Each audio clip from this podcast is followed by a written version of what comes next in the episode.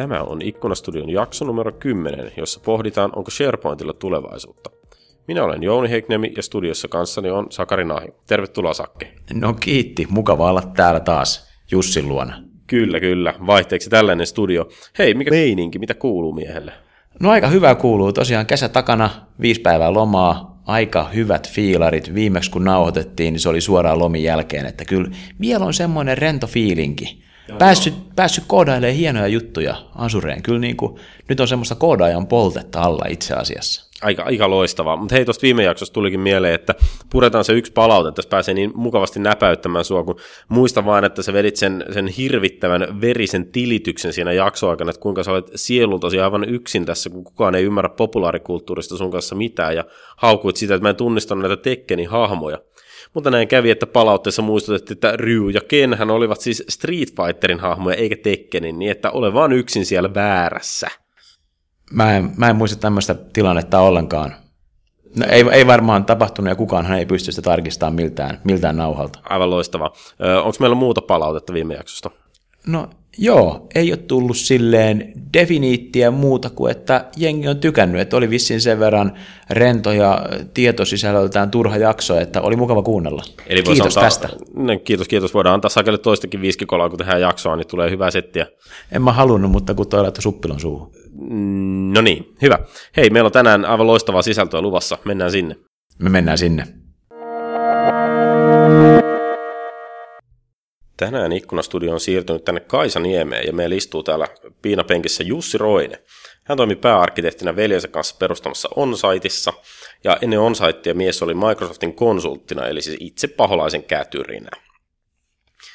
Jussin saavutuksiin kuuluu muun muassa tämä sangen harvinainen Microsoft Certified Master SharePoint-titteli, jota on siis mitä sata ihmistä suorittanut maailmassa, käynyt tämmöisen kuukausia kestävän bootcampin Redmondissa ja mitä kaikkea siihen nyt kuulukaan. Sen lisäksi hänellä on tämä SharePoint MVP-titteli, joka on tullut näistä suunnattomista yhteisöansioista, eli Jussihan on Suomen herra SharePoint User Group, herra SharePoint Saturday, ja myös tunnetaan tästä SharePoint Hyvät, pahat ja rumat tapahtumasta. Tervetuloa Jussi. Kiitos Jouni, mukava Tervetuloa. Hienoa. Hei, me ollaan, eletään elokuun loppupuolta ja, ja täällä on niin suuria lupauksia ilmassa, kuten muun muassa SharePoint 2016 ensimmäistä preview-versiota tässä aivan lähipäivinä odotellaan. Voi olla, että ehkä tämän ulostullessa se on itse asiassa jo julkaistu, mutta se on hirveän hieno aika puhua SharePointista. Mitä, mitä SharePointille kuuluu? SharePointille kuuluu tietysti hyvää. Ö, sen osalta ollaan mielenkiintoisissa ajoissa SharePoint-maailmassa, että edellinen versio on tullut kolmisen vuotta sitten. Se on aika nähty, se on aika vakiintunut. Ja nyt odotellaan vesikielellä, koska päästään uuteen maailmaan. Toisaalta samaan aikaan pilvipaulut on tulossa lujaa ja on ehkä tullutkin muutaman vuoden. Ja nyt ollaan, ollaan vähän semmoisessa niin vedenjakajapisteessä. Mennäkö pilveen? Odottaako uutta SharePointia, jos on investointia vanhoissa alustoissa? Vai pitäisikö vaan pysyä tässä eikä huolehtia tulevaisuudesta? Seuraavat kuukaudet näyttää kyllä mielettömän mielenkiintoisilta. Onko tämä tiedostettu sun, sun asiakkailla tai Suomessa? Onko tämä semmoinen, mitä sulta paljon kysytään, että mitäs nyt? Ja mitä sä, mitä sä sanot? Sanoksa, että odottakaa vähän aikaa vai? Täytyy sanoa, että mä oon ollut pikkusen yllättynyt siitä, että kun oltiin edellisessä sukupolvessa SharePointin osalta, oltiin SharePoint 2010 aikoinaan, 2013 oli tuloillaan. Jatkuvasti oli keskustelut siitä, että mitä se uusi versio tuo, voiko mä tehdä näin, kannattaako mun nyt räätälöidä jotain vai odottaa, jos se uusi versio korjaisi tämän. Nyt ei ole samanlaista tilannetta. Ja yksi syy tietysti on se, että me saadaan sen uuden version ominaisuuksia nyt jo Office 365 kautta. Niin sitä kautta tieto on ehkä aiemmin saatavilla, että hei, mulla on tämmöinen toiminnallisuus jo pilvessä, tuleekohan se samanlaisena SharePoint 2016? Vai olisiko se kuitenkin niin, että se on pilvessä vähän toisenlainen ja 2016 se kehittyy tässä sivussa toiseen suuntaan? Eli onko itse asiassa SharePoint 2016, niin onko se niin kuin roll-up update, jolla Office 365 tutut featuret tuodaan myös on-premise käyttöön? Se on nimenomaan tätä. Eli siinä, missä SharePoint on aiemmin tuonut uudet ominaisuudet, ja ne on ehkä myöhemmin tippunut pilveen, nyt tilanne on päinvastainen. Pilvi menee lujaa eteenpäin. Se on käytännössä niin kuin Tesla, se menee lujaa. Ja on-prem on enemmän sitä, katsotaan mitä sieltä tulee. Sitten me saadaan vähän hitaamman kaltainen auto, mutta se saattaa olla vähän toisella tavalla rakennettu. Se on ehkä enemmän se pakettiauto, joka tuo kaikkea muuta, tietyllä tavalla taipuisuutta enemmän, mutta ei välttämättä samalla tavalla uusien ominaisuuksien tuomaa vikkelyyttä, mitä pilvi taas tuo. Okei. Okay.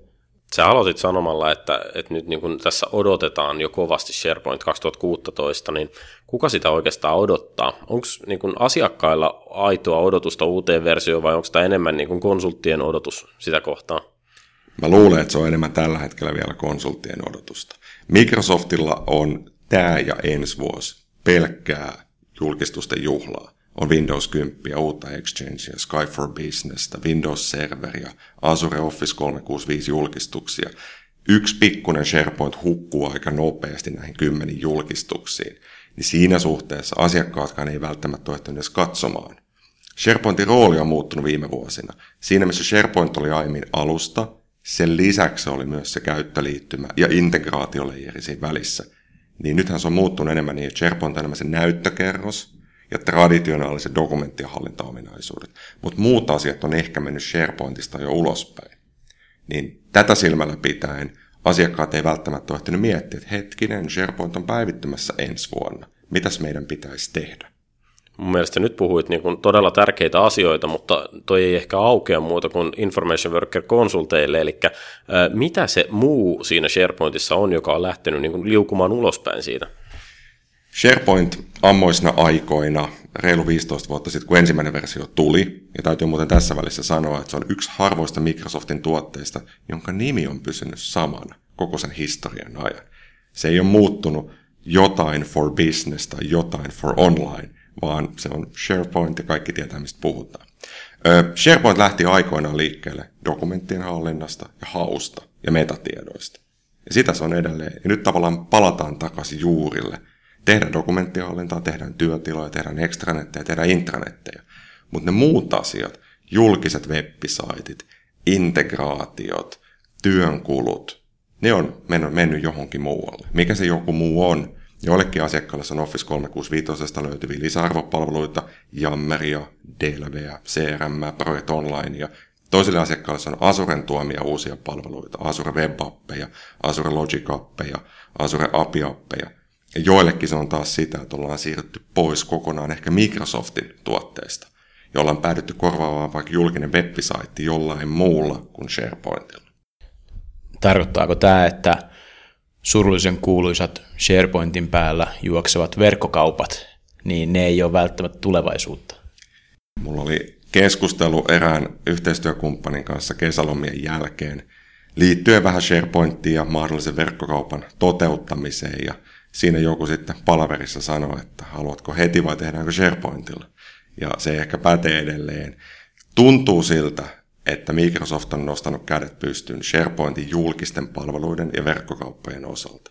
Vanha Microsoft Commerce Server, sehän myytiin jo aikanaan ulos, ja sitten sekin haudattiin tuotteena. Ja nyt näyttää siltä, että SharePointin julkiveppi tarjoama ei ole se, mihin investoidaan aikaa tai energiaa enää vuonna 2001 Commerce-serveriä koodanneena pakko sanoa, että en ole hirveän surullinen, että se on haudattu. Toi, tuli mieleen tässä me Antmanin Akia haasteltiin jossain jaksossa ja Antmani heitti aika, aika provosoivasti, että, että SharePoint-kenttä hirveästi nyt muuttuu ja että osa suomalaisista toimittajista on varmaan niin kuin ison muutoksen edessä. Niin miten sä tähän kommentoit? Onko tämä SharePointin luonteen ja näiden toiminnuksen liukuminen – onko se niin iso juttu ja tämä pilveistäminen, että onko se samaa niin kuin yhdyksä Antmanin näkemykseen? Kyllä mä pitkälti yhdyn Antmanin näkemykseen. Akilla on hienoja ajatuksia. Mä aina tykkään kuunnella Akia. Toisaalta sen osalta, että tulee haastavia näkemyksiä ja toisaalta tulee visionäärisiä ajatuksia, että hei, tähän suuntaan ollaan menossa ja hänellä on hyvä näköala paikka siihen. Ö, siltä osin yhdyn täysin tähän ajatukseen, että siinä missä SharePoint on pitkään ollut täysin monoliittinen tuote, haluat ratkaisun, otetaan SharePoint, tehdään vähän teknistä IT-putkityötä pohjalle, saadaan se pystyyn niin sitten implementoidaan jotain. Nyt ne on kaikki kivasti tässä Excel-palvelimella ja kaikki on tyytyväisiä. Nyt tavallaan se alusta on vedetty uusiksi niin, että iso osa niistä palveluista on otettu SharePointin rinnalle, ja ne ei välttämättä ole inherentisti SharePoint-ominaisuuksia. Hyvä esimerkki on OneDrive for Business. Siinä missä se on aiemmin ollut täysin SharePointin yksi jatke, Nythän se on oman brändi, se on oma tuotteensa. Ja se, se on ihan SharePointin ulkopuolella käyttäjälle katsoen. Niin siinä suhteessa haaste on monella toimittajataholla Suomessa, kun aiemmin ollaan totuttu tekemään tuotetta nimeltä SharePoint. Ja nyt täytyykin tehdä ratkaisua, joka vastaa asiakkaan tarpeisiin, mutta sen ratkaisun osat ei ole SharePoint, vaan SharePoint on yksi kulma, ja siellä voi olla tukena paljon muuta. Ja nekään ei välttämättä ole pelkkiä pilvituotteita, vaan ne voi olla yhdistelmiä Office 365 pilvituotteita, Azurea ja on-premista löytyviä nykyisiä ratkaisuja. Niin voisi kuvitella, että taho, joka on tottunut monoliittiseen, hei, asennetaan tämä SharePoint tonne ja hostataan sitä, niin toi pilvituote voi olla ehkä just se ongelma siinä niin kuin kolmen vuoden ylläpitolisenssi-sopimus pumaskassa, mihin sitten voi tullakin, otetaan Power BI mukaan tuolta O365-paletista ja tehdään tuohon konnektori, että saadaan raportit siitä real time. Ja onko, onko tämä niin kuin se konkreettinen ongelmakenttä, mitä sä näet, kaikki ei ehkä pysy mukana? Kaikki ei ehkä pysy mukana ja täytyy itsekin sanoa, kun pitkään näitä hommia tehnyt, että aika monta vuotta pystyttiin menemään sillä, että mä tankkaan yöllä nämä uudet asiat, jotka julkistettiin tietyssä seminaarissa, ja nyt mä sillä tiedolla voin tässä mennä 12 kuukautta, mä vaan syvennän niitä yksityiskohtia. Nyt ollaankin tilanteessa, että aamulla kun mä menen asiakkaalle, mä katson uusimmat Jammerfeedit, mä katson uusimmat uutiskirjat, mä katson uusimman blogipostauksen, mä katson Twitterin ja huomaan, että hei, tähän mun ykköstuotteeseen, mitä mä teen tai mitä mä oon menossa tekemään asiakkaalla, on tänä aamuna julkistettu tämmöinen, tämmöinen, tämmöinen asia, ja tämä ja tämä toiminto on otettu kokonaan pois.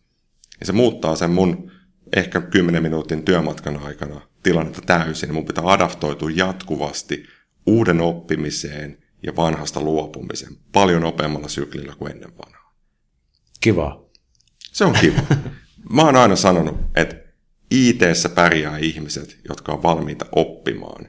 Ja IT mittaa sun kykyä oppia asioita. Just näin.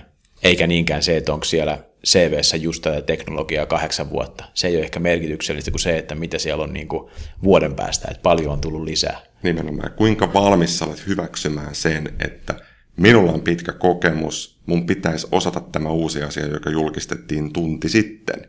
Kuinka nöyrä oot ottamaan vastaan sen faktan, että mä en ole paras tässä, mutta musta voi tulla parempi, kun mä otan hatun kauniiseen käteen ja totean, että nyt mä vaan opettelen nämä. Ja niin joskus, kaikki muut. Ja joskus myös sanon kysyjälle, että hei, mä en ole ehtinyt vielä. Että mä en ole ton homman päällä, että mä en tiedä, mutta mä palaan. Kyllä, semmoinen vanha vitsihän on, joka nyt tuossa ehkä muutamassa vuodessa vanhentunut, on, että kun asiakas ottaa yhteyttä ja sanoo, että viime yönä julkistettiin tämmöinen toiminto, tuletko kertomaan best practice tästä? Niin ei siinä oikein muuta voi sanoa, että tässä kahdeksan tunnin aikana kun nukuin, niitä ei ole vielä muodostunut, mutta voidaan yhdessä lähteä katsomaan, mitkä ne teille voisi olla melkein ollaan lähdetty sellaiselle tielle, että jos sä oot tämmöinen generalisti IT-konsultti, niin, niin kuin CVn leveys on tärkeämpää kuin sen syvyys. Et syvyyttä voi, voi ja joutuu jokaisessa projektissa nykyään aina hankkimaan. Mä oon paljon haastanut itseäni, kun ollaan, ollaan käyty työhaastatteluja viime kuukausina, pyritty löytämään hyviä ihmisiä meille. Mä oon paljon haastanut itseäni siinä, että haenko mä sitä altaan syvässä päässä olevaa sukeltajaa, joka voi mennä ilmasnorkkelia niin syvälle kuin tarvitsee, mutta sitä ei välttämättä näy sitten kahteen viikkoon, kun se on niin pitkällä siellä rajalinjojen takana. Vai haenko mä generalistia, joka pystyy puhumaan mistä vaan, mutta ei välttämättä voi mennä sieltä lastenalasta syvemmälle. Ja mä oon itse päätynyt siihen, että se millä SharePoint-bisneksessä pärjää on, että sulla on generalisti, jolla on yksi tai kaksi tukijalkaa siellä altaan syvässä päässä. Ja hän voi mennä niissä niin syvälle kuin ikinä, mutta osaa pul- pulpahtaa pinnalle ja mennä takaisin sinne lasten altaaseen, puhua ehkä itselle vähän vieraammista asioista, mutta riittävällä ymmärryksellä, joka tukee sitä omaa syvässä päässä olemista. Tuo on mielenkiintoinen, koska tuo on täsmälleen sama ajatus, mitä meillä on toimistolla välillä palloteltu, että oikea ihminen tämän päivän IT-konsultiksi on teen muotoinen, että se on silloin leveyttä, mutta sitten silloin syvyyttä yhdessä tai kahdessa kohtaa, että jalka pitää olla. Joo, ja nimenomaan kahdessa mun mielestä, jos se on yhdessä ja sä päätät, että tulevaisuus on, on, on nyt jossain Visual Basic-ohjelmoinnissa. Ja me huomataan joskus, että se ei ehkä ihan vedä samalla tavalla kuin joku modernimpi ohjelmointikieli. Niin sä tavallaan diskontaat kaiken sen sun historian, sen yhden teknologian perään. Voi tietysti haastella sitä, että jos sä oot syvässä päässä SharePointissa, onko se riittävä? Mutta SharePoint alkaa olla samanlainen alusta kuin Windows on nykyään. Kukaan ei sano, että hän on syvällä Windowsissa, mutta voidaan sanoa, että mä oon syvällä Windowsin tietoturvassa, tai mä oon syvällä Windows-räätälöinnissä tai Windows-deploymentissa. SharePoint alkaa olla samaa. Mä voin olla syvällä SharePointissa, räätälöinnissä, käyttöönotossa, käyttöliittymissä, ja mitä useampia näistä se pystyt ottamaan, niin sen helpompi sulla nojata pikkusen niiden alueiden ulkopuolella. Mulla on kolme jalkaa. Haluatko elaboroida? Ei kyllä. Tämä oli tässä. Palataanko SharePointiin? Tota, hei, äh, muistan, että joskus 5-10 vuotta sitten, ehkä sit voi sanoa, että se oli silloin SharePointin pimeällä kaudella, niin sitähän myytiin jokaisen tarkoitukseen kahvinkeittimen käyttöliittymästä alkaen, ja mulle jäi silloin sellainen fiilis, että alalla oli melko yleisesti hyväksytty se lähtökohta, että SharePointiin ei viisinumeroisella euromäärällä saanut muuta kuin Lorem Ipsumit, niin miten tämä niin projektitilanne on kehittynyt? Onko SharePoint-projektit muuttunut ketterämmiksi samalla tavalla kuin kaikki muukin tässä maailmassa? Kyllä ne on muuttunut. Ne on muuttunut hitaammin ja vähän tuskasemmin, mutta semmoiset vanhanaikaiset vesiputosmallin projektit, jossa ensin todetaan, että otetaanko 100, 2 vai 300 henkilötyöpäivää, jotta me saadaan tämä valmistuote just teille sopimaan, niitä ei tule enää vastaan. Ja hyvä niin. Pikemminkin ollaan tilanteessa, että otetaan valmistuote ja mietitään, miten mahdollisimman pienellä työllä me saataisiin se toteuttamaan joku liiketoiminnallinen tarve. Ja aika avoimesti pystytään nykyään toteamaan, että tämä tuote ei ole tähän asiaan oikea. Tämä alusta voi olla oikea, mutta jos me halutaan jotain muuta, mietitään missä me se tehdään. Ja ehkäpä tehdään tämmöinen klassinen tilanne, mitä muun muassa Facebook käyttää paljon. Sulla on Facebookin uutisvirta, mutta sinne syötetään jostain muualta tietoa maailman parhaalla integraatiomekanismilla eli iframeilla. Samalla tavallahan SharePointissa voidaan tehdä. Tehdään se jossain muualla jollain ehkä epäuskovaisten ohjelmointikielellä ja upotetaan se SharePointiin. Ja se näyttää niin kuin se olisi SharePointin sisällä. Mutta se on iframe. Kyllä. Siinä on omat haasteensa. Ja sekä malli ei ole kauhean toimiva aina. Mutta se on kuitenkin huomattavasti parempi malli kuin että me odottaisiin se valmistuote ja avataan se, av- vuosi. Niin, avataan se kyljestä, otetaan puolet sisäelimistä pois, työnnetään ne vähän toisen näköisenä ja koitetaan siellä pimeydessä jotenkin saada ne toimimaan taas. SharePoint on niin IT-kehityksen julkiset projektit. Vähän hitaammin kohti ketteryyttä.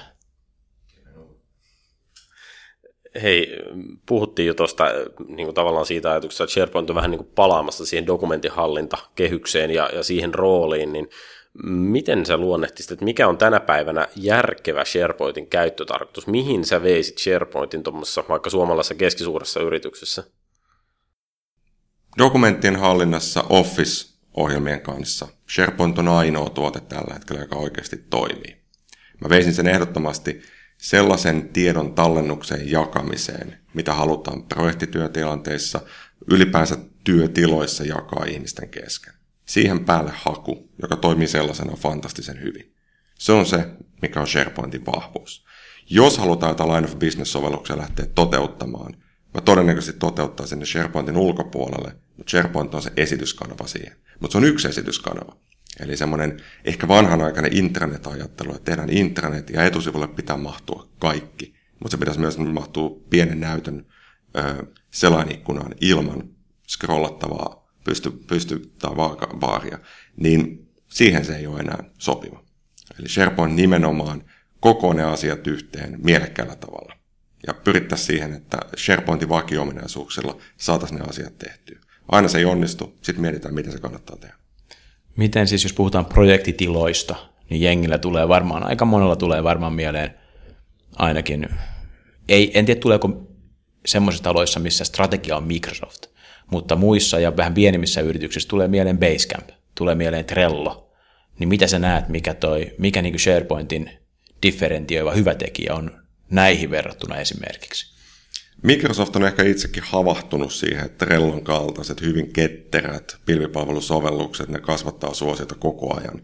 SharePoint on traditionaalisesti ollut aika monoliittinen ja aika raskas ja kankea näihin verrattuna. Näkisin ehkä niin, että SharePoint-työtilat, projektityötilat, ne on pitkäaikaisempiin projekteihin, missä halutaan kapturoida tieto, jakaa sitä sidosryhmien kanssa hallitusti. Ne on täydellisiä siihen. Mutta enemmän tämmöiset ad hoc tiimit, tehdäänpä tässä yhdessä viiden päivän projekti, otetaan näistä neljästä yrityksestä ihmisiä mukaan. Siihen se työtila on liian hankala. ja siihen joku muu. Mä näen paljon nykypäivänä Suomessa Trelloa. Ja Microsoftilla ei ole sinänsä suoraa vastinetta Trellon kaltaiseen työskentelyyn. Että onko se sitten jammeria? Se on varmaan lähinnä jammeri, onko? Lähinnä jammeria, mutta toisaalta Office 365 Groups, hassusti nimetty toiminnallisuus, joka yhdistää sähköpostin, jaetun kalenterin ja SharePointin tiedostohallinnan, on jotain siihen suuntaan, koska ne voi tehdä hyvin ad hoc, ne on hyvin keveitä, ja niitä ei oikeastaan voi taivuttaa mitenkään. Ne on just sellaisia kuin ne on. Saako sinne ulkopuolisia ilman O365-lisenssiä? Ei tällä hetkellä. Ei ole paha vaatimus. Okei. Okay. Mä mietin tässä, koska mä oon aika SharePoint tuntuvikko sitten loppuviimeksi. Ja mulla on ollut semmoinen kuva aina, että SharePointtihan on tosi tämmöinen dynaaminen, että se taipuu moneen tarpeeseen ihan peruskonfiguroinnilla. Että se ei välttämättä tarvi niin kuin perustarpeisiin, se, sitä ei välttämättä tarvi hirveästi räätälöidä, ei se tarvi välttämättä niin isoa projektia.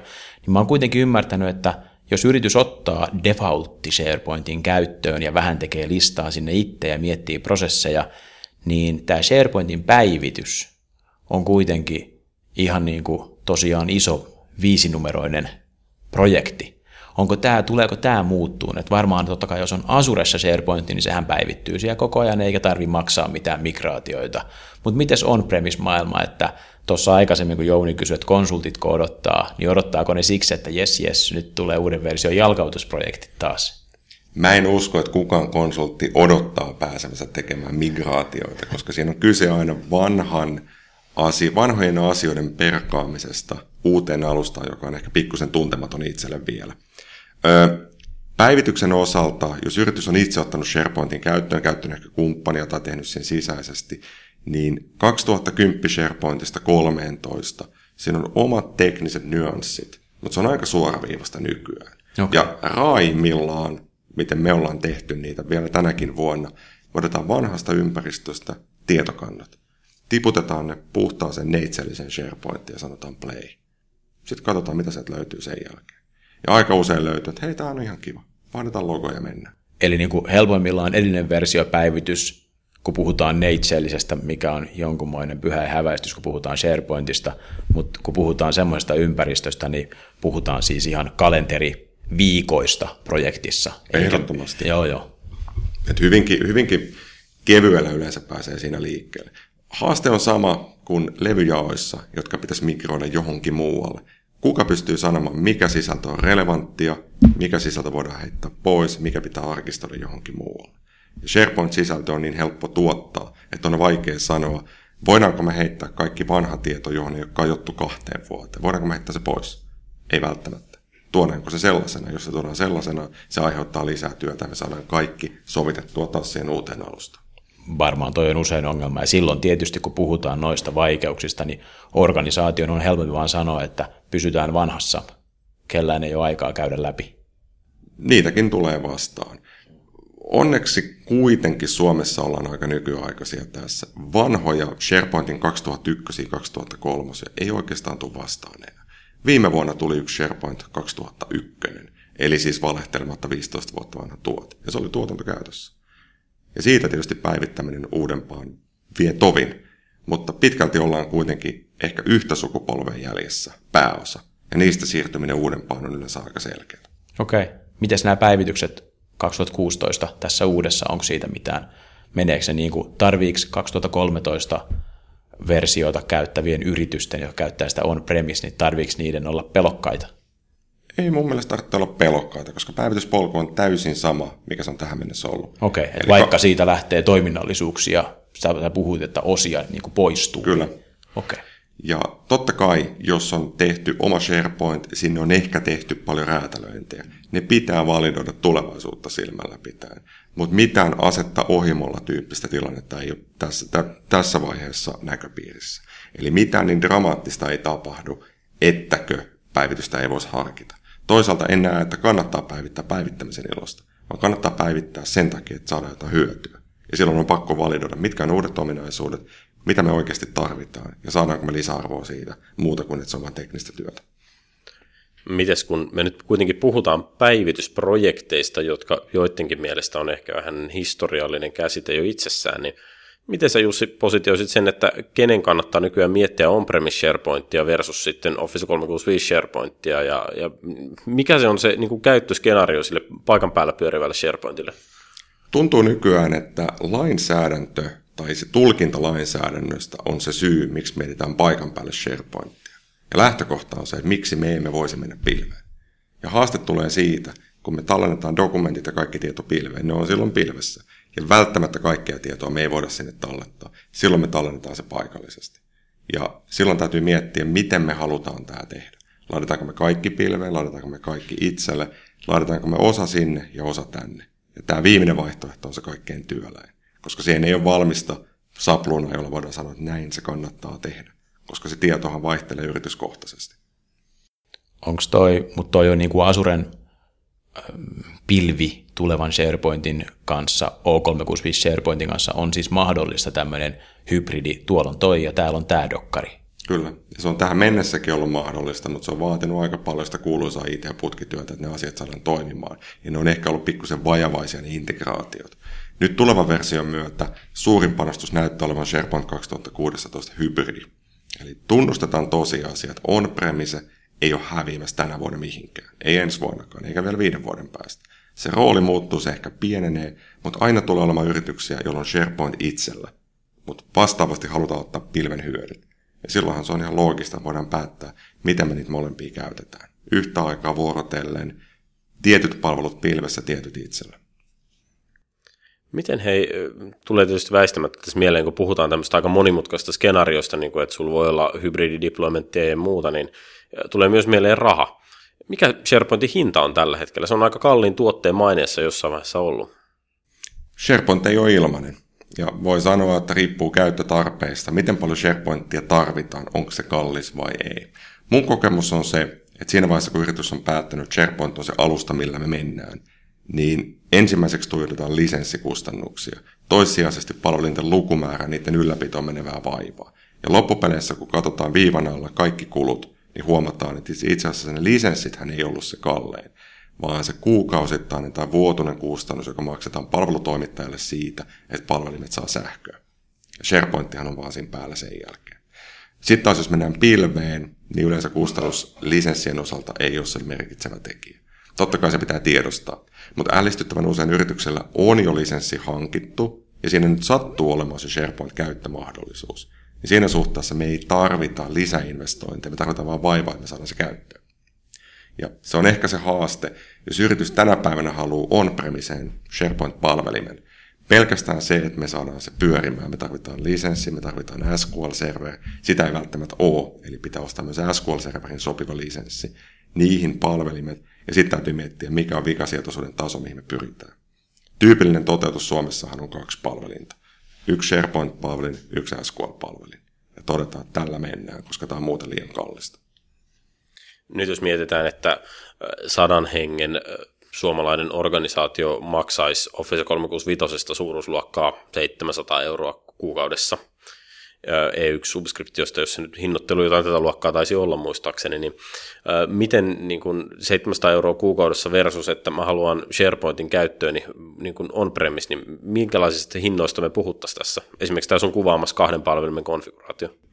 Puhuttaisiin suunnilleen puolentoista vuoden Office 365 E1 käyttölisenssien kustannuksista. Eli siinä suhteessa mä käyn paljon niitä keskusteluja siitä, että mennäänkö me nyt heti pilveen, eikö mennä ollenkaan pilveen, Entäs jos me hankittaisiin SharePoint itselle? Ja me tehdään aika paljon analyysejä sen osalta, että jos me otettaisiin SharePoint yhdellä lisenssillä, meillä saattaa olla SQL-lisenssi, ehkä me ostetaan se lisäksi. Sitten meillä on palvelin, meillä on käyttäjille tarvittavat lisenssit. Mikä se kuluu on vuositasolla, mikä se kuluu on kolmelta vuodelta. Ja näihin laskelmiin on äärettömän vaikea upottaa sitä kulua, mikä me menee ylläpitoon, vikatilanteisiin, päivityksiin, selvittämättömiin tilanteisiin, joita pitää alkaa sitten selvittämään yleensä pahan aikaa.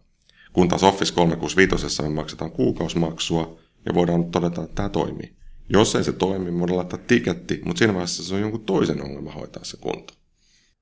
Eli oikeastaan, jos mä luen sua oikein, niin sä sanot, että best caseissäkin, niin se on niin kuin halvempi ensimmäisen puolitoista vuotta, ja, ja todennäköisesti se on vielä paljon niin kuin isompi se paikallisen hostauksen kustannus. Kyllä, se harvoin tulee halpenemaan, koska se investointi on tehty, sulla on pääomaa sidottuna johonkin. Ja viimeistään kahden, kolmen vuoden päästä pitää aloittaa keskustelu, että kas kun uusi SharePoint-versio on tulossa, mitäs me nyt tehdään, ja sitten upotetaan taas lisää rahaa siihen. Mä en kuitenkaan halua sanoa, että se on aina huono asia, koska toisaalta on tarpeita, että datan pitää olla itsellä. Ja sellaisissa tilanteissa voidaan todeta, että on järkevämpää toteuttaa se oma SharePoint, kuin viedä se ensin pilveen ja migroida se myöhemmin takaisin tai johonkin muualle. Et sä tietäisit sä Jouni, että mikä aika nyt on? No nyt on varmaan taas se ihana aika. Kyllä näin on, ihan aika. Jussi, ihan mikä tahansa skifi-teknologia, jos se voisi olla nyt käytössä, ihan mitä vaan ikinä keksit, Star Wars, Star Trek, mitä vaan, tähtiportti, niin mitä ottaisit? Mikä helpottaa sun elämää? Mikä olisi kliffaa? Teleporttaus. Ei ole todellista. Siis me saakke, meidän pitää niinku vaihtaa meidän välitiiserin kysymys, koska kaikkien, kaikkien haastateltavien ongelma liittyy siihen, että hei, mä haluan teleportin tai mä haluan jonkun niinku lentävän auton. Kaikessa on niinku pointtina se transportaation nopeus. Sä oot, sä oot ehkä oikeassa. Se on, toi on, tää tulee usein. Joko dronea tuo pizzaa tai itse pääsee teleportilla. Ja tota on kyllä pakko niin kuin sanoa, että nyt jos voisi lähteä niin kuin Marsin pinnalle vai johonkin habitaattiin ja sitten backiin, niin oishan se aika päheetä. Oishan se päheetä. Mutta jatkokysymys. Kun sä teleporttaat, sun molekyylit tässä loppuu ja jossain muualla ne alkaa ja sut on siirretty digitaalisesti sinne nollina ja ykkösinä ja sitten sut kootaan atomeista, niin kuoleeko siinä välissä? Onko sä uusi Jussi siellä uudessa paikassa?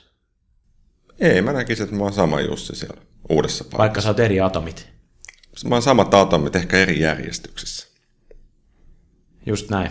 Niin. Selvä, toi on, toi, on, toi on hyväksyttävää. Mitä sä luulet, jos on syvästi uskonnollinen, niin miten sielulle käy? Mä en tiedä, onko teistä kumpikaan syvästi uskonnollinen. Nyt mennään hyvin, hyvin syviin vesiin, ei varmaan mennä pitkälle. Mä luulen, että me ollaan aika matalisvesissä tämän osalta mun kanssa. Mä en osaa tuohon sanoa uskonnolliselta puolelta mitään fiksua, mutta kyllä mä näen, että sielu ja se sun olemus ja ajatukset, että ne siirtyy siinä mukana. Eli että sä oot materiaa. Kyllä. Kiitos. Kiitos. I agree. Jouni on tuossa, herra Jumala. Ei, kun jo, jo, Jouni miettii sitä, että ennen kuin äsken painettiin rek-nappula meidän studiossa, niin siis Jussihan hehkutti tässä juuri sitä, että se on ihan törkeä siistiä, että aina kun on menossa asiakkaalle, niin voi niinku rauhassa kuunnella podcasteja. Kelatkaa nyt, jos tämä homma korvattaisiin teleporttautumisella. Milloin te kuuntelisitte podcasteja? Salilla. Voisin teleportata salille. Kuunnella siellä. Tai teleportata välillä kotiin kuuntelemaan ja takaisin salille. Mutta toisaalta, jos sä voisit teleporttaa, niin voisitko sä myöskin uploadaa sen podcastin sun päähän sillä, että sä niinku vaan oisit kuunnellut sen niinku näin.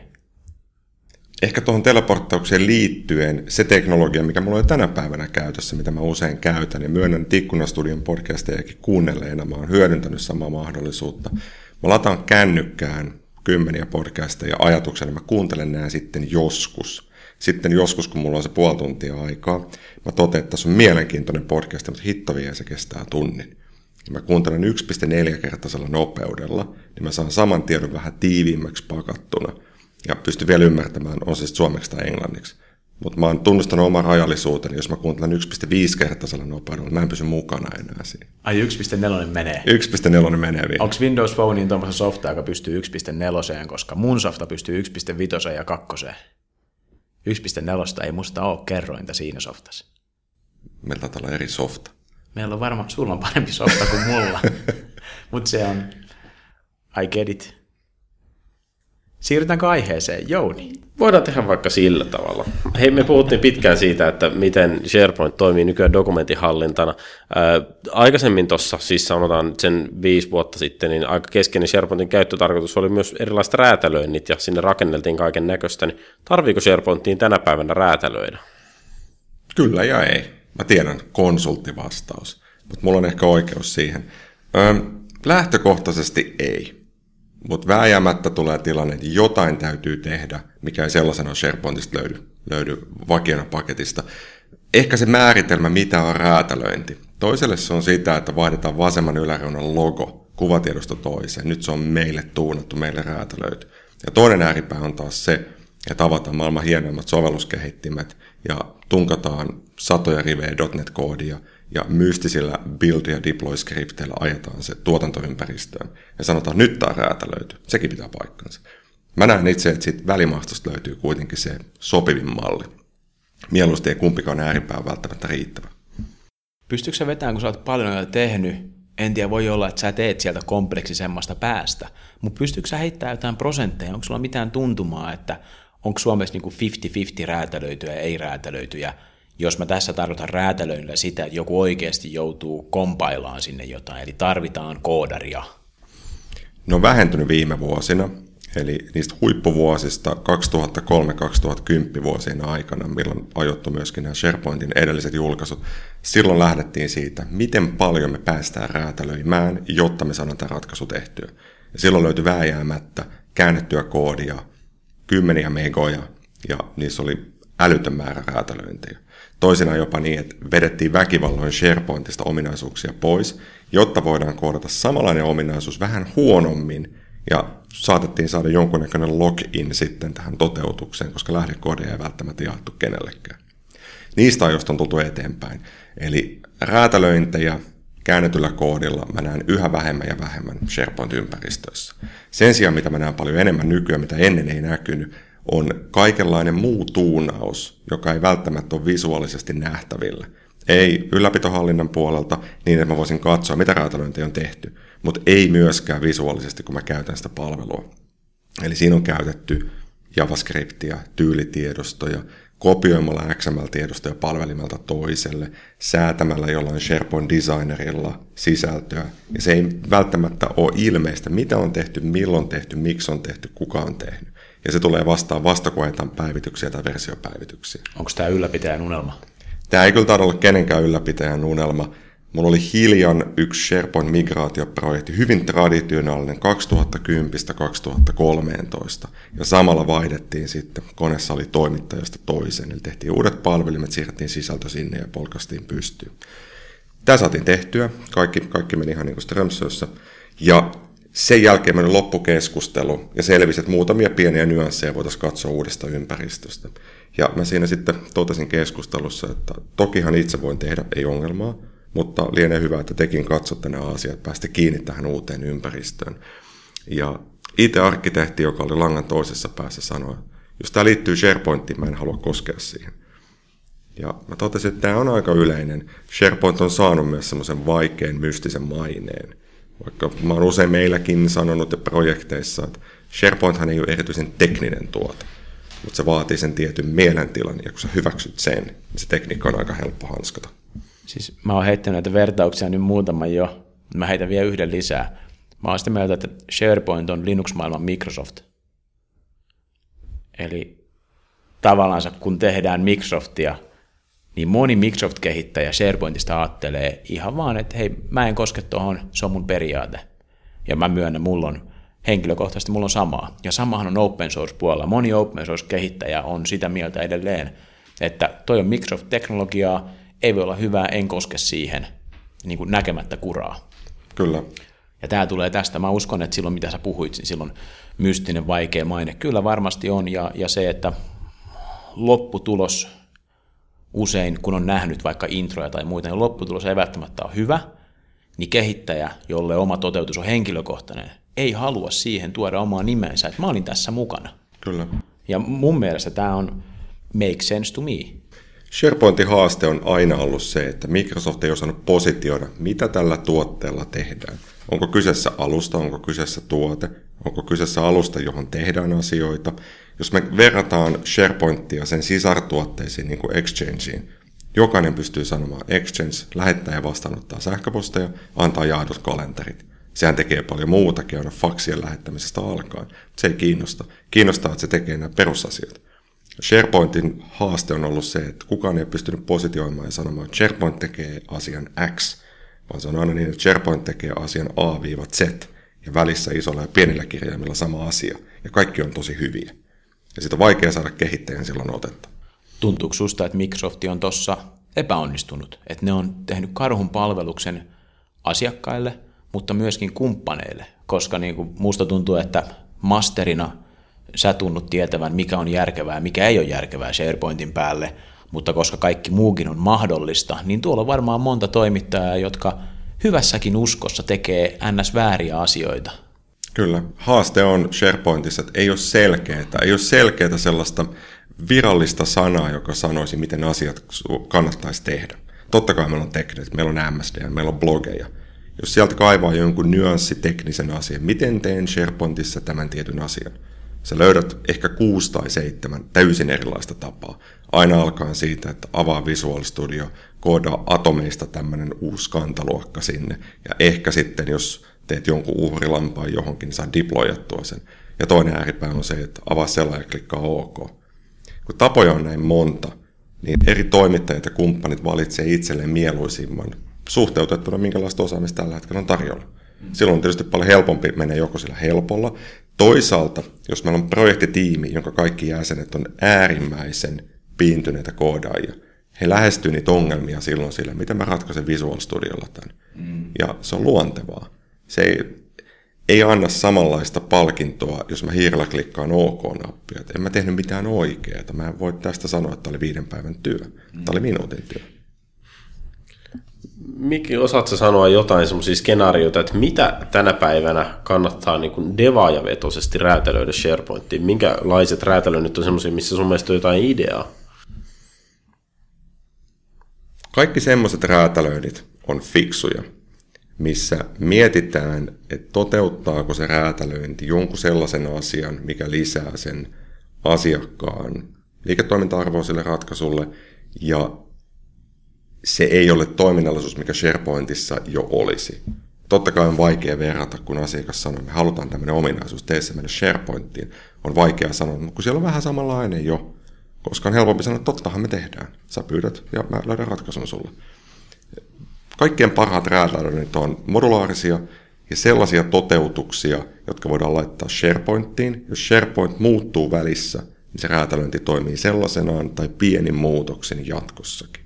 Ja sehän on koko SharePoint-räätälöinnin ajatus nykypäivänä. Tehdään ne asiat riittävän löyhällä arkkitehtuurilla, eikä sinne SharePointin ytimeen enää. Mä kysyin sulta esimerkkejä ja sä vastasit heittämällä muutaman semmoisen epämääräisen kriteerin, jota ei parhaalla tahdollakaan voi tulkita konkreettisesti. Se oli hyvin konsulttimainen veto, onnittelut siitä. Kiitos. Osaatko heittää jonkun esimerkin, että minkä tyyppisiä yleensä tehdään? Hyvä esimerkki voisi olla tähän SharePoint intranet-alusta, joka yrityksellä on jo käytössä. Kaikki työntekijät käyttää ja ymmärtää, mistä on kyse. Mutta meillä on tarvetta integroida SharePointiin tietoa jostain muualta. Sanotaan vaikka näin, että meillä on erilaisia taustajärjestelmiä, josta tulee yrityksen myytävien tuotteiden tilastoja, statistiikkaa, teknistä lisätietoa, mitä me ei voida kuitenkaan julkisesti jakaa. Ja talon sisällä pitäisi pystyä nopeasti löytämään sitä. Sen sijaan, että me koodattaisiin täysin oma käyttöliittymä, otetaan SharePointin kehys ja katsotaan, että tuodaanko me se data SharePointin hallinnan piiriin ja annetaan SharePointin hakumuottorin tehdä asiansa ja nostetaan sitä kautta se data esiin vai upotetaanko me SharePointtiin näkymä sinne taustajärjestelmään. Tehdään kyselyt suoraan johonkin taustajärjestelmän rajapintaan tai tietokantaan. Ja tämän tyyppiset räätälöinnit on yleensä hyvin tarpeellisia siihen tilanteeseen, ja SharePoint on jo valittu alusta, sitä on fiksumpaa silloin käyttää. Niin silloin me ei, ei myöskään tarvitse lähteä SharePointtiin oikeastaan tekemään mitään, vaan kyse on siitä, miten me päästään sen taustadataan kiinni ja mikä on sopiva tapa siinä yhteydessä. Toi oli mun mielestä hyvä ja konkreettinen esimerkki. Tota, miten tuollaisen räätälöinnin, sanotaan nyt vaikka, että sinne just halutaan esimerkiksi myyntistatistiikkaa, niin minkälainen prosessi semmoisen räätälöinnin tekeminen tänä päivänä on? Mitä niin kuin, askelia tai juttuja siihen liittyy? Onko tämä uhrilammas välttämätön osa prosessia? Ei se onneksi enää ole. SharePointin räätälöinti on muutama viime vuoden aikana toisaalta ketterästi, mutta toisaalta pikkusen liian hitaasti mumma kuin muuttunut. Siinä missä ennen tehtiin .NETillä server-side koodia SharePointin omien rajapintojen kautta ja SharePointin hallinnan piirissä. Tänä päivänä räätälöinnit tehdään SharePointin ulkopuolelle. Se voi edelleen olla .NET-koodia, se voi olla JavaScriptia, se voi olla PHP tai jotain muuta. Ja SharePoint juttelee sen kanssa tai sieltä jutellaan SharePointille.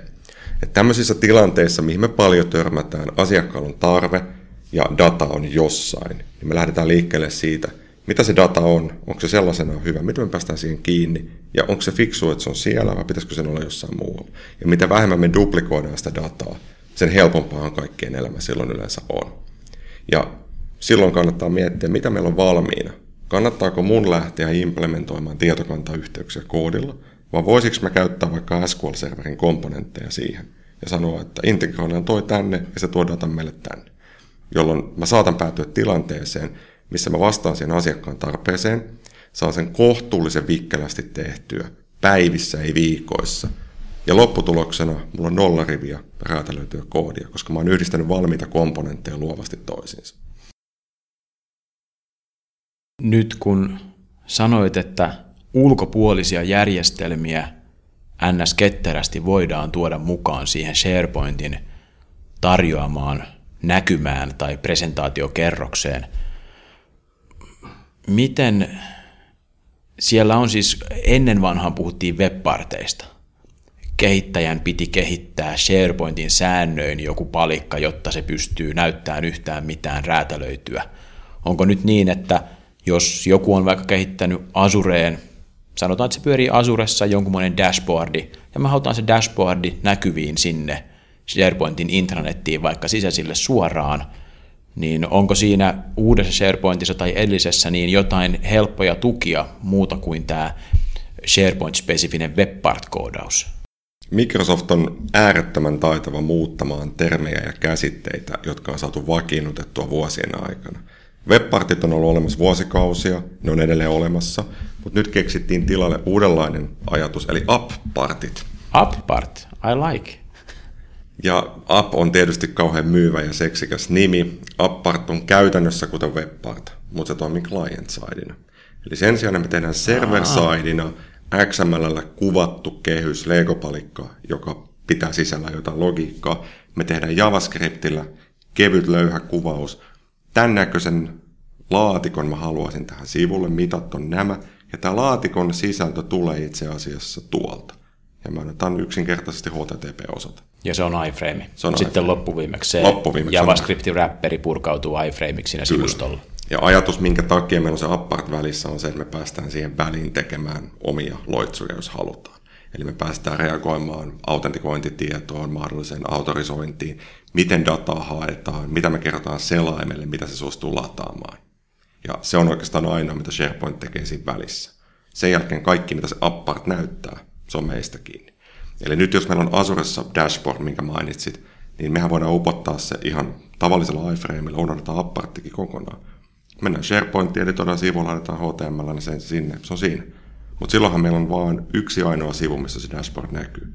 Jos me halutaan monistaa sen näkyvyys, tai jos me halutaan välittää... Parametrisoida Paramet- tiimin dashboardi. Niin, tiimidashboardi, parametrisoida, välittää autentikointitietoja peltien alla. Silloin meidän kannattaa tehdä appartti, eli käytännössä SharePoint appsi.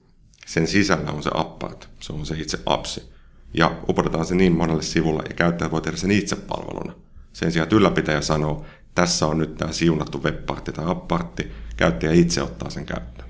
No nyt tämä tähtipartti, kun se tehdään, niin toimiiko se siellä O365 online SharePointissa ihan samalla lailla kuin on premises SharePointissa? Toimi, eli appsit on jaettu kahteen. Sulla on SharePointin lainalaisuudessa olevia appseja ja sulla on SharePointin ulkopuolella olevia appseja. Molemmissa on appartti, mutta kyse on siitä, ajetaanko sen appsin ja sen appartin logiikka SharePointissa vai jossain muualla. Tämmöinen ehkä kulunut analogia, mutta minkä mä huomaan, että mun on helppo se selittää ja ehkä havainnollista on se, että SharePointin alaisuudessa oleva appartti on samanlainen kuin opiskelijan vuokrakämppä. Sulle annetaan opintojen ajaksi jonkunnäköinen yhteisasunto. Sulla on yksi oma huone, siellä yhteinen keittiö. Et sä sitä kauheasti maksa mitään, mutta se on aika simppeli, se on aika helppo ja homma toimii. Kun taas SharePointin ulkopuolella oleva appsi on ehkä ajatuksena se, että sulla on kiva rantatontti, sä kutsut sinne arkkitehdin nukkumaan, että se näkee, miten auringonvalo tulee. Se suunnittelee sulle kivitalon. Kahden vuoden päästä jo sulla on se kivitalo ja hinta oli kova. Mutta se on just se, mitä sä halusit, täysin sillä tekniikalla. Ja näissä on aika radikaalit koko- ja vaikeuserot. Eli SharePointin alaisuudessa oleva partti me tehdään pelkästään JavaScriptillä ja HTMLllä. Mitään muuta me ei saada sinne. Just näin. Mutta nyt mä katson tiettyä eri suunnasta, kun tottunut rakentamaan liiketoimintatyökaluja tai tuotteita, niin tavallaan se olemassa oleva tuote jos joku sen haluaisi omaan jo olemassa olevaan SharePointtiinsa, niin tämä ulkopuolinen appsi, niin sen saisi helposti sitten laitettua vaikka online SharePointtiinkin. Kyllä, sen saisi, jos se sun ulkopuolinen appsi pyörii jossain muualla kuin SharePoint, SharePointin sisällä. Eli, eli käytännössä, kun viittasit aikaisemmin, nyt firmoilla ainoa syy, miksi niillä olisi täysin on-premise SharePoint, niin se on niin kuin sä sanoit, johtuen siitä, että he haluaa varmasti pitää datan heidän omassa kontrollissa, koska räätälöinnillä ei ole enää sen kanssa tekemistä, niin kuin joskus musta taisi olla silloin, kun O365 tuli. Kyllä, se oli silloin niin. Ja edelleenhän meillä on kolme tapaa räätälöidä. Meillä on SharePoint-alainen appsi, SharePointin ulkopuolinen appsi, mutta sitten meillä on se vanhanaikainen tapa, eli tehdään palvelinpään räätälöintiä. Ja paras tapa. Paras tapa kehittäjälle, koska kehittäjällä on kaikki .NETin namespaceit käytössä. Niin. Täysvapaus. Jos tulee jonkunnäköisiä ongelmia, niin mennään Global Assembly 2 ja otetaan kaikki tietoturvaominaisuudet pois. Kaikki toimii. Ei mitään ongelmia. Pystytkö sä, voi kuitenkin sanoa, että siinä on isoin riski asiakkaalle – niin kuin vendor-login ja päivitysten ja ylläpidon ja serverikustannusten ja kaikkien näiden suhteen siinä, että se on se on-premise täysin räätälöitävä full throttle mode. Kyllä, siinä on täys vapaus, mutta on myös täysin mahdotonta sanoa, kuinka kauan semmoisen toteuttaminen kestää. Joo. Koska kun on täys vapaus, harvoin maltetaan piirtää selkeää tiekarttaa, tähän me mennään. Vaan enemmänkin piirretään vaan tyhjä niitty ja todetaan, että temmelletään täällä joka suuntaan maksaa aika paljon, mutta ainakin voidaan temmeltää joka suuntaan. Henkilökohtaisesti selkeytti mulle aika, aika paljon SharePointin nykytilaa.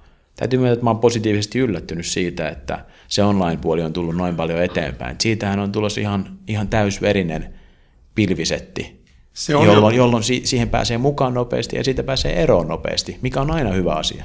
Kyllä. Et pilvisetti on ominaisuuksiltaan hyvin lähellä sitä, mitä sä saat on-premises SharePointissa. Pilvi menee monessa suhteessa nyt jo ohi ominaisuuksien osalta.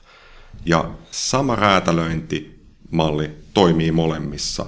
Mutta haaste on oikeastaan vielä tänä päivänä se, että meillä on paljon kehittäjiä, kun on tehnyt sillä vanhalla mallilla, ja se malli ei toimi pilvessä, jolloin kehittäjät joutuu pahimmillaan opettelemaan kokonaan uuden ohjelmointikielen. Siinä, missä on aiemmin käytetty .NETiä, ehkä C Sharpia tai Visual Basic Nettiä, nyt täytyy hypätä JavaScriptiin. Ja traditionaaliset SharePoint.NET-kehittäjät eivät tee JavaScriptia. Ja nyt he joutuu tekemään. Eli tämä on tämä Antmanin ennuste siitä, että toimittajilla on kovat paikat, koska se on heidän harteillaan opiskella toi, kun Microsoft ei kerran tuota kospelia asiasta. Kyllä, ja se insentiivi ei välttämättä vielä ole siellä. Asiakkaat saattaa olla tyytyväisiä ihan sama millä se on tehty. Jos on kymmenen vuotta tehty tietyllä tavalla, on aika iso kynnys vaihtaa epävarmempaan tulevaisuuteen, uuteen tekniikkaan, opiskella se projektissa samalla ja samalla sitoutua ehkä tiukkoihin aikatauluihin. No jos ei ole upsidea, niin ei kannatakaan. Se on nimenomaan näin. Ja täytyy kyllä totuuden nimessä sanoa, että Microsoftin koko tämä apps-malli, eli app-model, mistä on SharePointin osalta puhuttu, se on ollut aika sumunen. Siellä on tiettyjä suuntaviivoja, siellä on hyviä evankelistoja, mutta siellä on myös todella paljon epätietoisuutta. Ja kun ei ole selkeitä siirtymäpolkuja, että ennen teit näin, nyt sä teet näin, vaan malli on, että sulla on tämä vanha tapa, sä voit vähän niin kuin tehdä sillä vielä, mutta olisi kivempi, jos tekisit tällä uudella, mutta ne samat asiat ei muuten toimi enää. Onko se SharePointin kustomointi, se itse ohjelmointityö, niin siinä vaiheessa, kun sulla on ne työkalut hanskassa, onko se edelleen semmoista piikkilangan nielemistä, mitä monet ihmiset manas sen olevan jossain vaiheessa, vai onko se nykyään kiva? Muistan aikoinaan vuonna 2005 silloisessa työpaikassa, niin sinne palkattiin uusi .NET-sovelluskehittäjä. Ja hän oli intoa täynnä, kunnes ensimmäisen työpäivän jälkeen hänelle sanottiin, että olet sitten muuten SharePoint-sovelluskehittäjä jatkossa, etkä ASP.NET-kehittäjä enää. Hän ei ollut ikinä SharePointia tehnyt, ja lupasin, lupasin ottaa, ottaa kaverin siipien suojaan ja auttaa häntä tässä SharePoint-maailmassa eteenpäin. Ja Muutama kuukausi käytettiin tiiviisti yhteistä aikaa, että käytiin nämä nyanssit läpi. Ja noin kahden kuukauden jälkeen tämä erittäin briljantti nuori kaveri kysyi multa, mutta koska me päästään koodaamaan? Koska siihen mennessä me oltiin käyty XML-tietorakenteet läpi, käyty erilaiset XSLT-asiat, CSS, JavaScriptit, kaikki Visual Studio templatein nyanssit, että älä vaan sitten nimeä tätä näin tai kaikki räjähtää. Ja vuosien jälkeen, kun juttelin samaisen kaverin kanssa ihan samoista muistoista, hän sanoi mulle nyt, kun hän on siirtynyt tähän app-modeliin, nyt hän koodaa. Hän ei enää tee XML-tietorakenteita, hän ei enää Visual Studiossa tee SharePoint-projektissa mitään eri tavalla kuin mitä hän tekisi tavallisessa web-projektissa vaikka ASP.NET MVCllä. Hän voi käyttää samoja työkaluja, hän voi käyttää samaa frameworkia, hän voi käyttää kaikkia samoja moduleita ja plugineja. Ja se kesti aika pitkä. Eli SharePoint-räätälöinnistä on tullut ohjelmointia.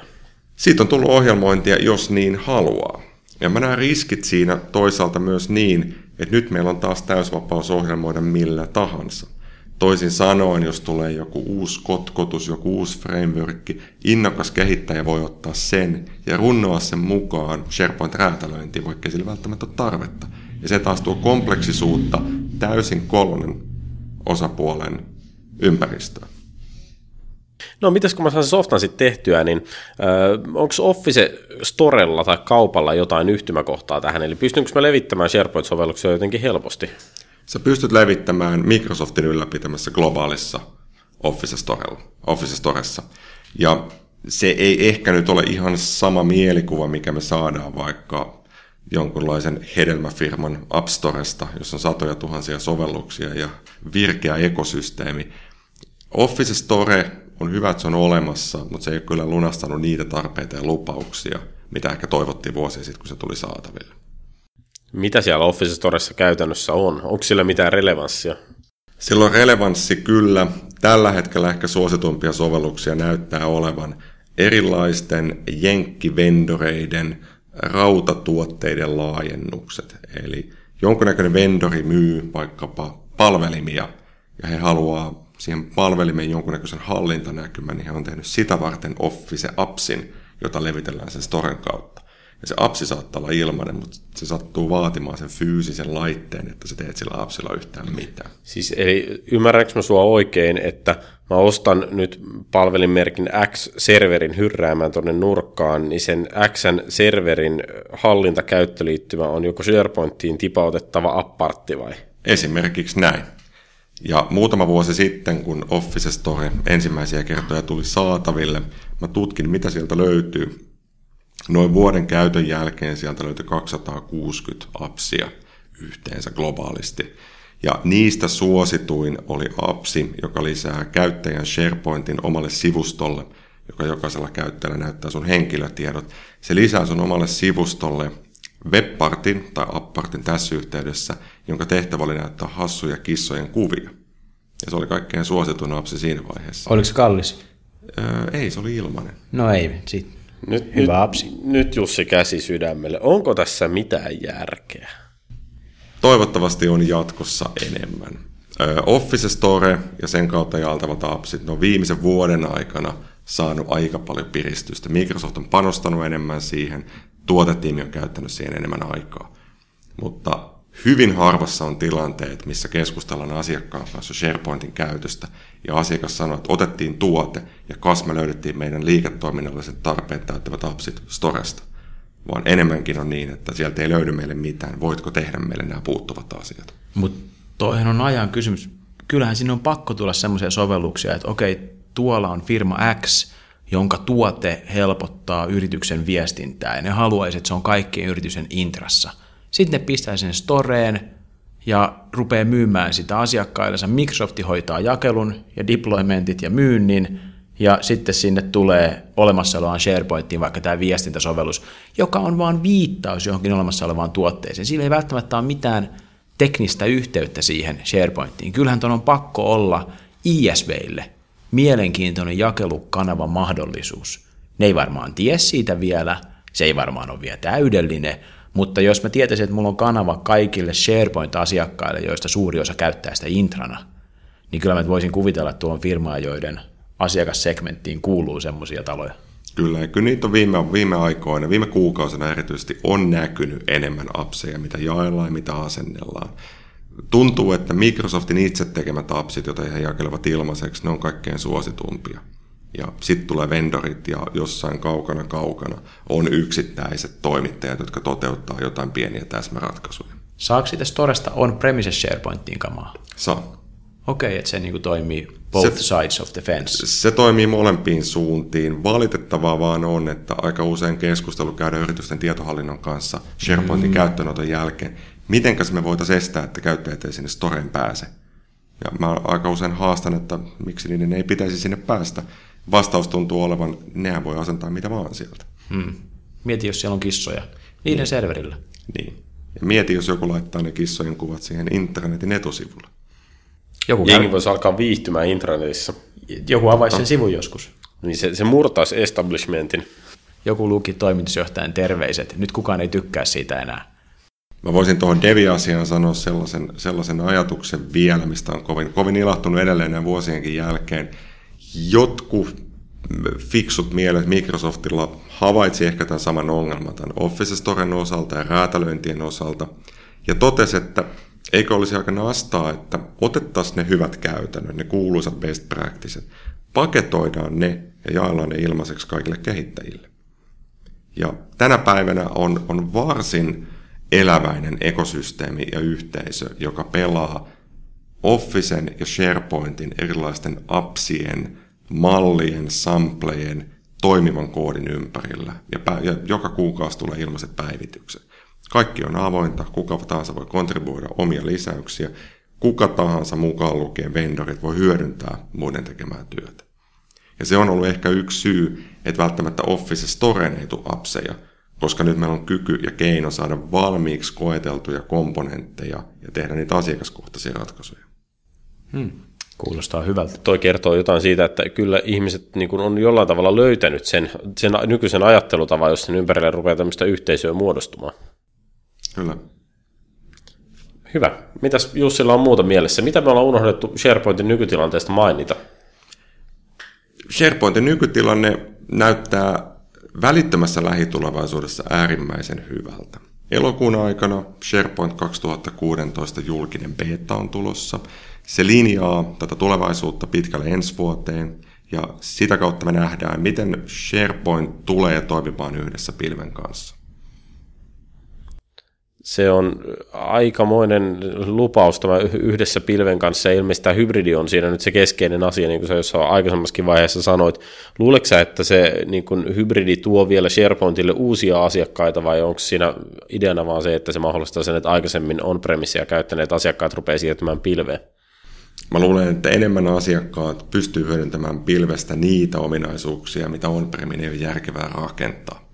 Hyvä esimerkki on Delve se ottaa pilvessä koneälyn avulla signaaleja ja tuottaa käyttäjälle relevanttia tietoa, kun taas on-premiin se on käytännössä mahdotonta itse rakentaa. Onko niin on-premise SharePointilla tulevaisuutta tämän 2016 version jälkeen? On. Nyt näyttää jo siltä, että Microsoft on kuumeisesti tekemässä jo SharePoint 2016 jälkeen seuraavaa versiota. Julkistusaikataulu ei tietenkään näin aikaisessa vaiheessa vielä ole, mutta on täysin selvää, että on-premise ei tule häviämään, mutta se rooli tulee muuttumaan. Se tulee enemmän nojaamaan pilveen, mutta se antaa myös samalla sen joustavuuden ja mahdollisuuden yrityksille. Ne, jotka haluaa käyttää täysin pilveä, voivat sen tehdä. Ne, jotka haluaa käyttää hybridinä ja hyödyntää on-premise omia vahvuuksiaan, voi sen myös tehdä. Okei. Mites, sulla on ollut kova vuosi, sä oot paljon kiertänyt puhumassa ja sitä hommaa on ilmeisesti luvassa jatkossakin. Mitä sulla on seuraavaksi työn alla ja mitä nämä suomalaiset SharePoint-yhteisöt tekevät tässä syksyn mittaan? Työn alla seuraavaksi on kiireinen syksy, mukavia tapahtumia tulossa. Seuraava tapahtuma Tech Talks syyskuun lopussa. Siellä tullaan puhumaan paljon Office 365, SharePoint 2016 asiaa tuoreeltaan. Siinä vaiheessa pystytään julkisemmin puhumaan asioista. Ja mä oon itse nyt Euroopassa kiertämässä Barcelonassa, Genevessä, Saksassa, Oslossa, Ruotsissa, erilaisissa SharePoint-tapahtumissa, missä mä käyn puhumassa. Ja ihan loppuvuonna meidän oma SharePoint Hyvät, pahat ja rumat tapahtuma kaksipäiväisenä. Ajatuksena siellä on vastaavasti jakaa kotimaisittain, mikä toimii, mikä ei, miten muut ovat tehneet ratkaisuja.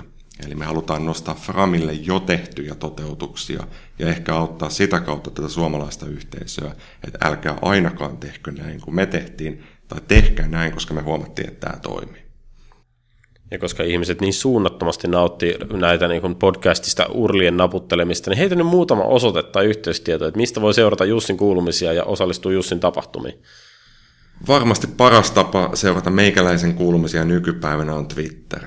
Twitter.com kautta Jussi Roine. No niin, siis Twitter.com kautta Jussi Roine. Hyvä, hei kiitoksia Jussi. Kiitos. Kiitos Jussi. Tämän perusteellahan vaikuttaa ihan siis siltä, että SharePointillakin on tulevaisuus, ja, ja jos joutuu sen kanssa tekemisiin, niin välttämättä ei tarvitse heti kaivaa katanaa esiin. Mun on pakko myöntää, että viisari värähti vähän positiivisen suuntaan, että, että miinuksella ollaan, mutta kyllähän toi suunta tuntuu jotenkin nykyisen Microsoftin suuntaviivojen mukaiselta ketterämpään suuntaan menevältä avoimemmalta jutulta. Et ties vaikka se eläisi sen aikaa, että sinne teki sitekin vielä jotain. Niin, käy pyöräyttää on-sitella on SharePoint Bootcampia, ja mä veikkaan, että sen jälkeen sustakin saadaan vielä Office-ohjelmoja. Ihan totta, antaiskohan Jussi mulle alennusta? Kyllä mä luulen, että Jussi voi tehdä vaikka sillä tavalla. Hitto vie, mä haluan sitten one on one henkilökohtaista ohjausta. Mäpä kysäsen. No huhu. No niin, mutta hei, kohti seuraavia seikkailuja. Mitenkäs meille voi lähettää palautetta? Meille voi lähettää palautetta e-maililla palaute at ikkunastud.io, Twitterissä ikkunastudio ja tietysti meidän ikkunastud.io web-saitilta, mistä tämänkin jakson voit kuunnella. Olikaan me Facebookikin. Mutta on hyvä, kun mä aina tykkään testaa, että osaako Sakke tällä kertaa vetää nämä palautekanavat oikein. Mä mietin, koska tämä päättyy. Ei koskaan. Kiitti. Moro. Moro.